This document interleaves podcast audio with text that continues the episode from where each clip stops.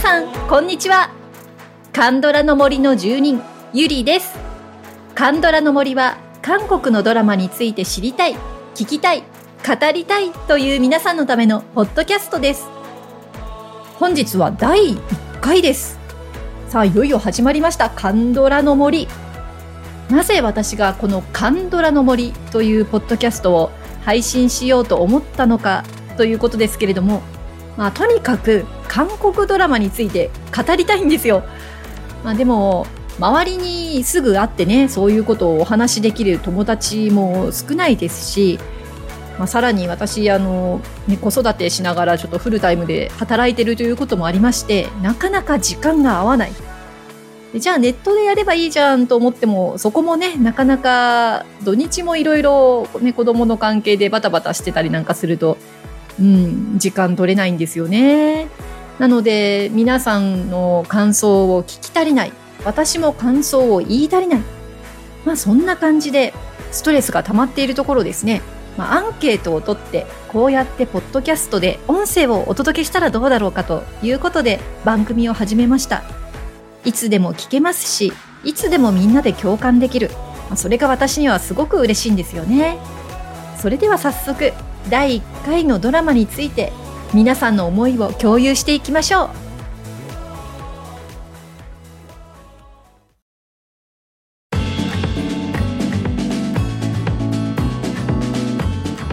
第1回はドラマ「秘密の森」シーズン1です。さあここからネタバレがありますのでネタバレはダメだなという方はここで止めておいてください。ドラマ秘密の森は韓国の TVN で2017年6月10日に初回が放送されました。全32話。今ネットフリックスで配信しているのは16話。全16話となります。ワウコリアのサイトの説明からちょっとお借りしますと、このドラマの説明ですね。感情が感じられない一人ぼっちの検事が正義感あふれる心温かい刑事とともに検察スポンサー殺人事件の裏側に隠された真実を暴く内部秘密追跡劇噛みそうな あの説明ですね。えチョスンウさん、ペドゥナさん、イ・ジュニョクさん、ユ・ジェミョンさん、シン・ヘソンさん、ユン・セアさんという、まあ、そうそうたる俳優さんたちによる熱いドラマですね。2018年ペクさん芸術大賞のテレビ部門大賞チョスンさんも男性の最優秀演技賞脚本家のイスヨンさんは脚本賞を受賞されました。イスヨンさんはこれデビュー作だったんですよね。本当にびっくりです。デビュー作でこのチョスンさんペドゥナさんという、まあ、すごいビッグネームをキャスティングしたドラマがかけてしまうっていうのも本当に驚きなんですけれども、まあ、何より今でもねあの人気で、まあ、シーズン2も放送されたというドラマになります。ツイッターの方ではねつぶやき会も土曜日の夜でしたっけ？はいやってらっしゃってかなり盛り上がってますよね。で今回この「秘密の森」のアンケートも取りましたところすごくたくさん回答をいただきまして実はまあ大体多くても30分の番組にしたいなと思ってるんですけどもできれば15分とかね。なんだけど、まあ、1時間コースになっちゃうなということで今回はお気に入りのシーンを中心にお届けしようと思ってます。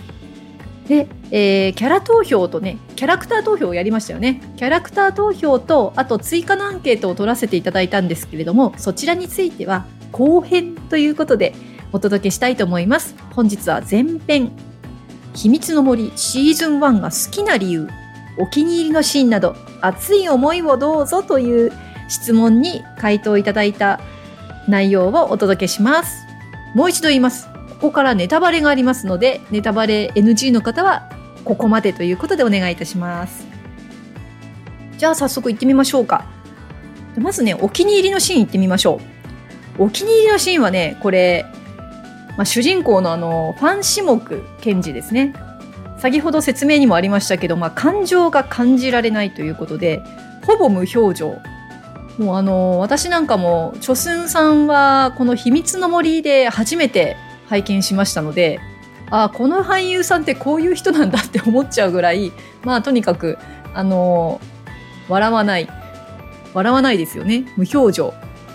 もう怒ることはありますけど、ほぼ無表情という、まあ、ファン種目というキャラクターですけれども、まあ、そのファン種目がですよ、微笑むシーンっていうのがありますよね。この微笑みのシーンというのが、も う皆さんやっぱりお気に入りのシーンということで、たくさん、はい、コメントいただいてますのでご紹介していきます。えお一人目は、七しさん。ポッドキャストネーム、七しさん。お気に入りのシーンは、屋台のシーンです。至目の微笑みにやられた人も多いのではないでしょうか。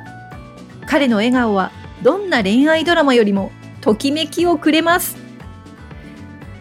いやー、やられましたよね。あれは不意打ちでしたね、本当に。はい。お次は、真央さん。毎回のエンディングに持っていく構成のうまさ。主役2人が本当に役にはまってて引き込まれました。好きなシーンは？主役2人の関係性が変わっていくのがわかる食事のシーン。初めて余人の前で一瞬種目が笑うシーンは特に印象的でした。あの相方になるんですよね。この捜査の相方になる熱い刑事のハン・ヨジン。ハン・ヨジンとね、こう、だんだん、なんていうのか、関係性が深まっていくところが本当に面白くて、で、特にこの、ね、屋台の食事のシーンは、笑ったって すごく印象的ですよね。真央さんありがとうございます。はい。続いて参りましょう。ハイジさん。ストーリー展開に無駄がなく、伏線回収では全てがきちっとつながって大満足なドラマでした。好きなシーンはやはり志目が微笑むところですね。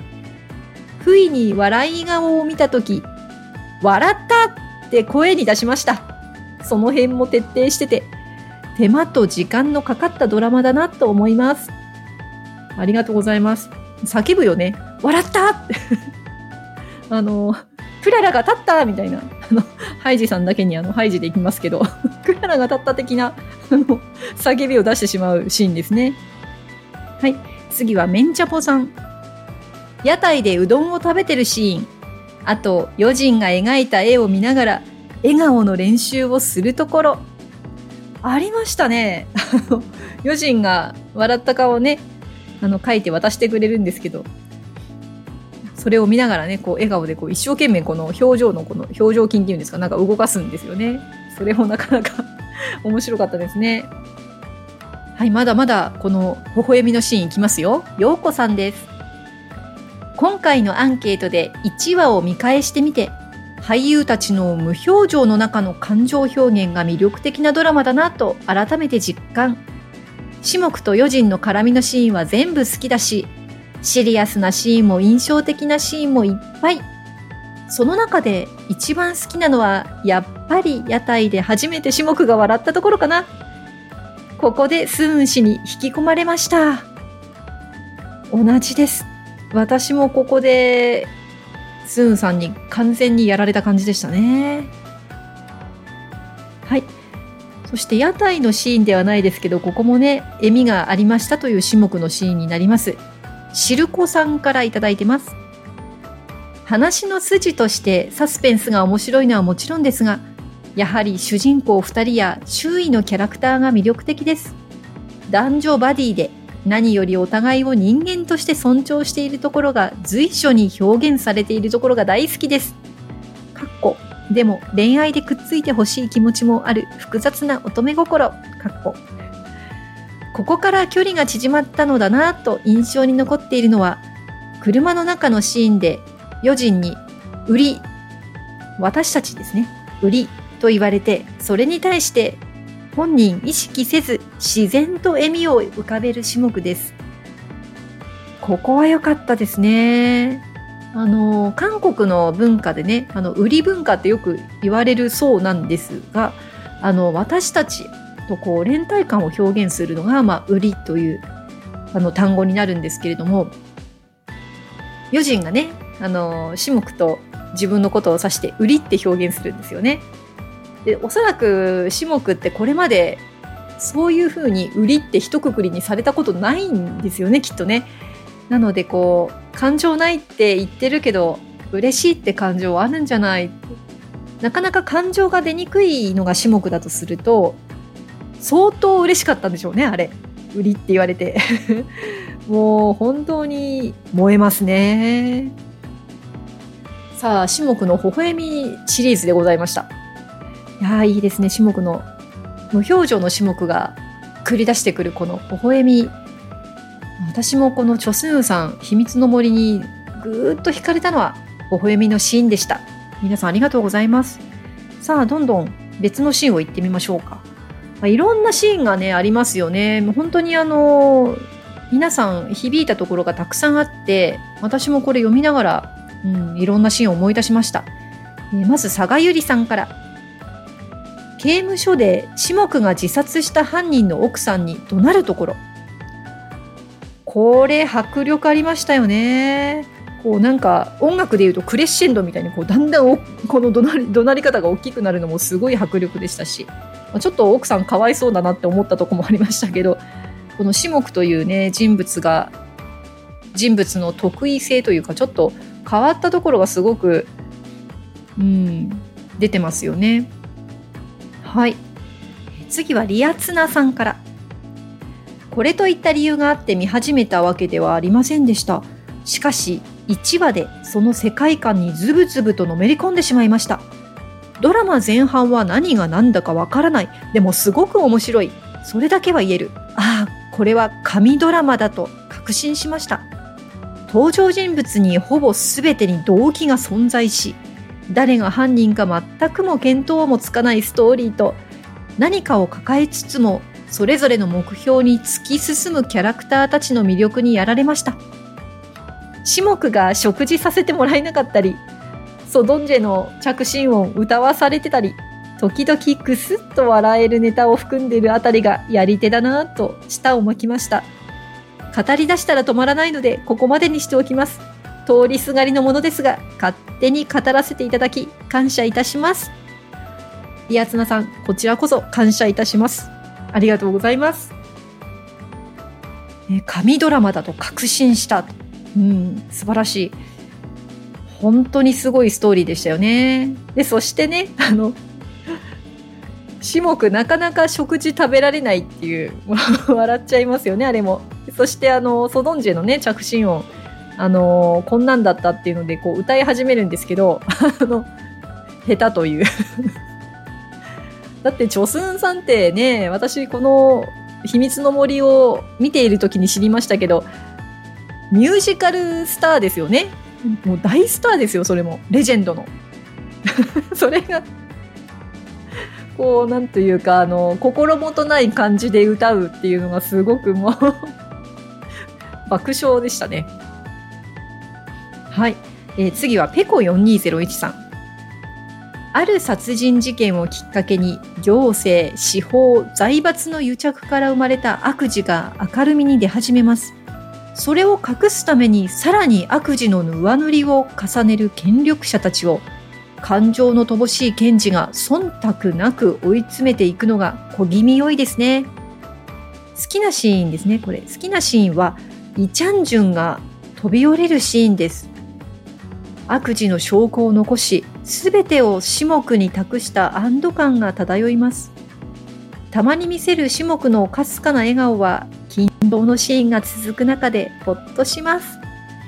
あペコ4201さん、ありがとうございます。そうそう、もう忖度なく追い詰めてきますよね。もう、いやー、気持ちいい。もう本来、ね、検事とはこうあってほしいと思いつつですね、あの、なかなか、こう感情が普段ね人間のあれこれを邪魔していくわけですけれどもいや本当に小気味良いですよね。そしてこの好きなシーンイチャンジュンが飛び降りるシーン最終話になりますけれども本当にあのシーンはもう胸がこう苦しくなるシーンでもありますね。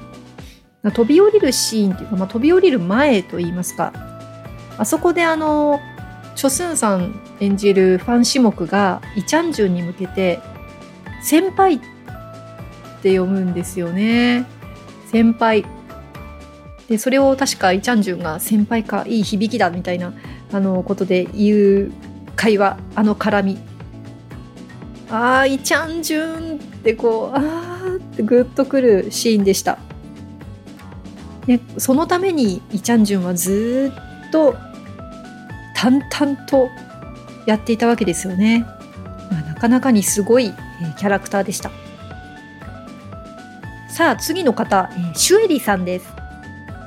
好きなのは2話で余人とシモクが一緒に操作を始めるところ。特に言葉もないのに自然と抜群のチームワークを発揮するのが何度見てもワクワクします。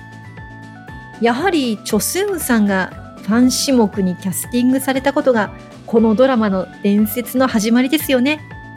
一見目立たない個性の強くない外見。無表情なのに冷たいわけではない。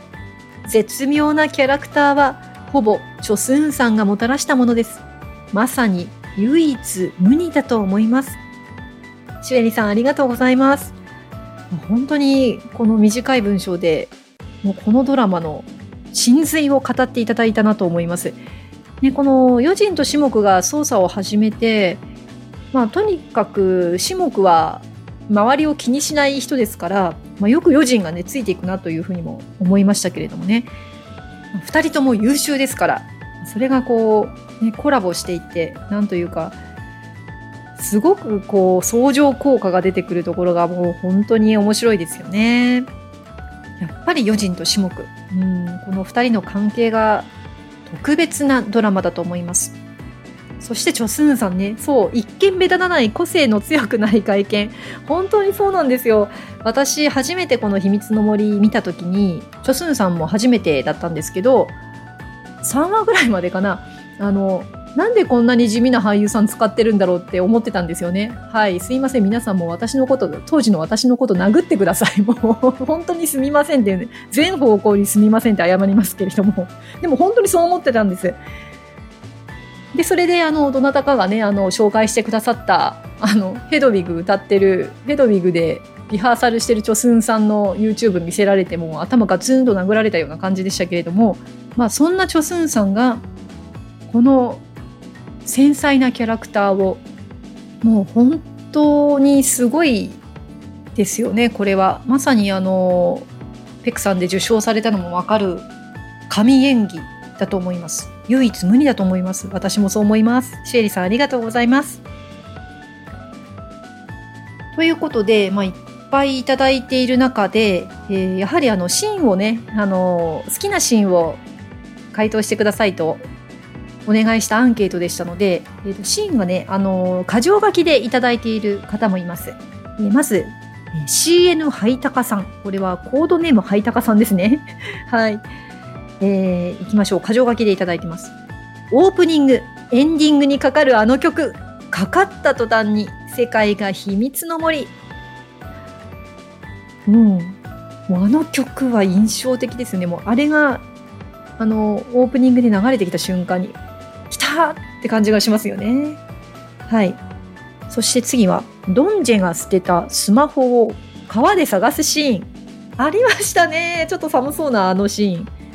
まあ最初ね、あのー、ハンヨジンとチャンゴンが一生懸命探してる中に、まあ、シモクがやってきて、で、シモクもね、靴脱いで入ってくんですけど、まあ、いつも冷徹なファン種目が靴脱いで靴下脱いであの入ってくっていう川に入ってく。ちょっと間抜けなんですよねなんかね。私も好きですあのシーン。はい、えー、そして種目の数少ない笑顔。下四時屋台シーン。これね冒頭にもたくさんご紹介したやつですね。はい、えー、そして次。余人の屋上パーティー後のユン課長コンチル発覚までの緊張感と絶望感さらに追い打ちの運数こんなに衝撃の連続を食らったドラマは今までなかったです。はい。いやあの余人の屋上パーティーいや楽しかったのにね。あそこで、えーと、07ですね。あのユン課長のもう超ネタバレのところですね。あのユン課長のの腕のところのあの肩だったかな。あのまあ07ではなかったんですけどね。結局ねあれは。あの07はユン課長だったのかというそのあーっていうところでえー、うんすーいやもう本当に最終話を除けばここが割とハイライトだったのかなという気がします。ね、今ちょっとこれ読んだだけですけどあの時のこうゾワゾワ感というんですかね。すごく今蘇ってきてます。ちょっとまた見てみたいです。はい。そして箇条書きでいただいたもう一人の方秘密のビリヤニさんから。ウンスの葬儀。ああウンスの葬儀。もう辛い。ありがとうございます。でもいただきまして。もう私もこのシーン、あの、好き、好きです。好きです。あの、悲しみからすると好きっていう言い方がいいのかどうか分かりませんけど、ものすごく印象に残ってるシーンで、ここでのあの、ファン種目の叫びありましたよね。ウンスの父親に対して放った言葉ですけれども、もうあれは本当に辛かった。すごく辛かったしあの鳥肌立ちました。すごいシーンでしたね。ウンスの葬儀。そして川の携帯探し。あ ハイダカさんと同じところ来ましたね。種目の後ろ姿。うん。種目の後ろ姿全般ってことですね。そしてイチャンジュンの視線。うん。イチャンジュンの視線。まあ、イチャンジュンはいろいろ隠しているキャラクターですからね。あのーその視線がなかなか謎めくわけですけどあの皆さん2周目行きましたよね秘密の森はね。2周目行くと必ずイチャンジュンの表情をじーっと見てしまうじゃないですか。イチャンジュンの視線。はい。これがお好きということでビリヤニさん。そして最後ラストと一言書かれてますね。ラスト、まあ、ラストそうですね。ラストというのはおそらく地方にファン種目が赴任してまあ、そこでまた新たなスタートを切るというところで終わりますけれどもそこのことですかね。あそこも最後ねみんなが待ちに待っていたファン種目の笑顔が出ましたよね。はいありがとうございます。たくさんのシーンいただきました。結構な長さになってますね。うん。さあまあ第1回なのでね、まあちょっと長いのもありですかね。あのもうちょっとここで一旦切ろうかなと思ったんですけど、まあもうちょっと行きましょうか。はい。えっ、ー、と、まあ、シーンの方はいただかなかったんですけども、まあ、秘密の森のね、全般的に好きなところ、秘密の森への思いというのも皆さんからいただきましたので、まあ、そちらも紹介してまいります。じゃあ、これはちょっとコメントなしでどんどんいきますね。皆さんも共感しながらお聞きください。え最初は、ボゴムトトさん。ボゴムさんのファンの方かな？ボゴムトトさん。チョスン氏の演技力に惹かれました。ストーリー展開が楽しめました。小光さん、このドラマでチョスンウ沼にどっぷりになりました。純子さん、ストーリー、キャスト、OST、無駄がなく16話を一気見させる完璧なドラマだと思う。何度見ても飽きない。カンドラを見始めの去年の9月、スンさんを16年前に見たマラソンの方だとは認識できず、分かった時にすごく驚いて感動しました。それからファンになりました。ペドゥナも10年くらい前に見た空気人形のあの女優さんどうしてるかな？なんて思ってたところにこのドラマで再会。このドラマは私にとって特別になりました。はい、次はエリコムさん。企てられた真実。誰もが動きを持った容疑者だ。というメインコピーの通り、最後まで怪しい人だらけで、最後までドキドキさせられました。出演されてる方々もハマり役で講演されてて、ドラマの世界観に引き込まれます。はいえー、ロブコさん。複雑なストーリーに最後まで解けない事件、初見で真相がわかると愕然とした。韓国ならではの展開もあるけど、日本ではこんなハイレベルなドラマは当分作れないと思う。次は、カンドラポッドキャスト待ってましたさん。ありがとうございます。こんな素敵なポッドキャストネームを。カンドラポッドキャスト待ってましたさん。誰が犯人かわからない演出。毎回メモを取っても裏切られ、翻弄されたところが好きな理由です。一気見せずにはいられませんでした。次は園さん。権力構造を超えて人が人としてできることをやりきっているところ、見て見ぬふりせず、とことん腐敗を暴くところ、キャラクターが個性的で楽しい。七志さん。最後まで結果がわからない奇想天外なストーリー、のめり込みました。かずもっちさん。感情を出せない種目と感情豊かな余人がだんだんと相棒になっていくところや、余人と二人の時に笑う種目にやられました。感情を出せないというところや、そのあたりの緻密な脚本と演出、俳優さんたちの演技に引き込まれました。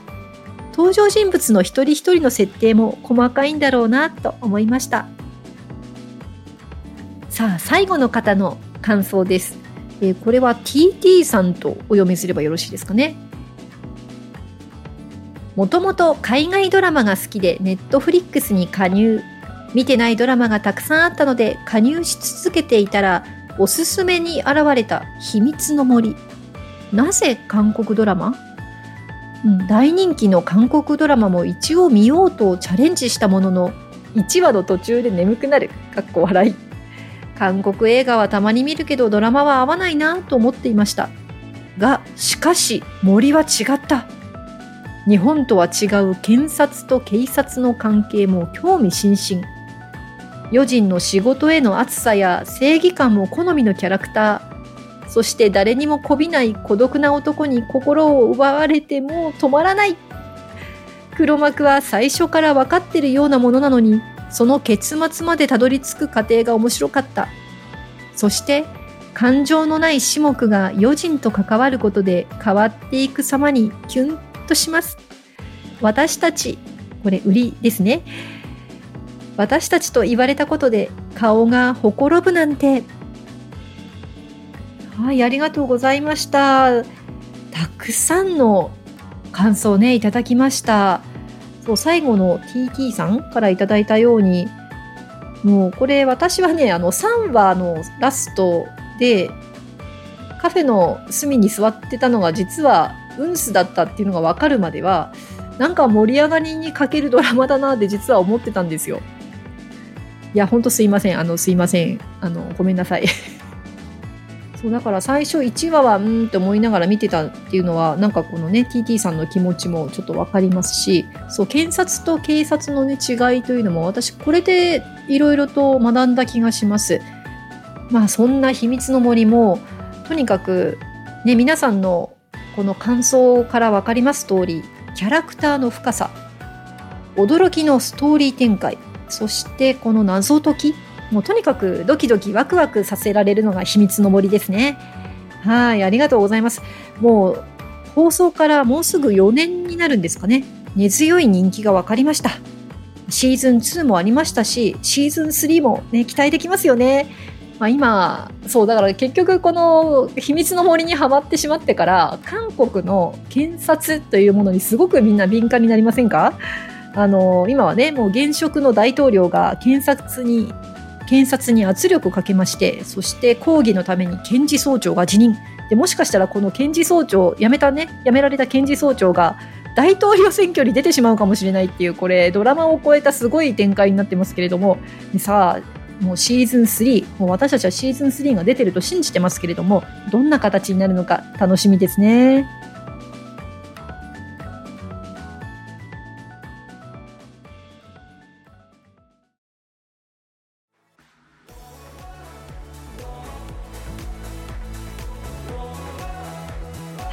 第1回のポッドキャストはいかがでしたでしょうか？はい、ちょっと長編に、ね、なりました。まあ、第1回ということでお許しください。やっぱりね、この好きなドラマについて収録するのって楽しいんですよ、すごく。もう秘密の森大好きなので、今日はたくさんの方と会話した気分になりました。ねそうだよね、そうだよね、と思いながら読ませていただきました。次回はですね秘密の森シーズン1の後編をお届けします今日ご紹介できなかったキャラクター投票の結果や追加アンケートをお届けいたします。そしてその次のドラマですけれども椿の花咲く頃を取り上げたいと思います。Twitter、Facebook、Instagram、ブログでアンケートを公開いたしますのでぜひコメントをお寄せください。さあ今日もお聞きいただきありがとうございました。また次回カンドラの森でお会いいたしましょう。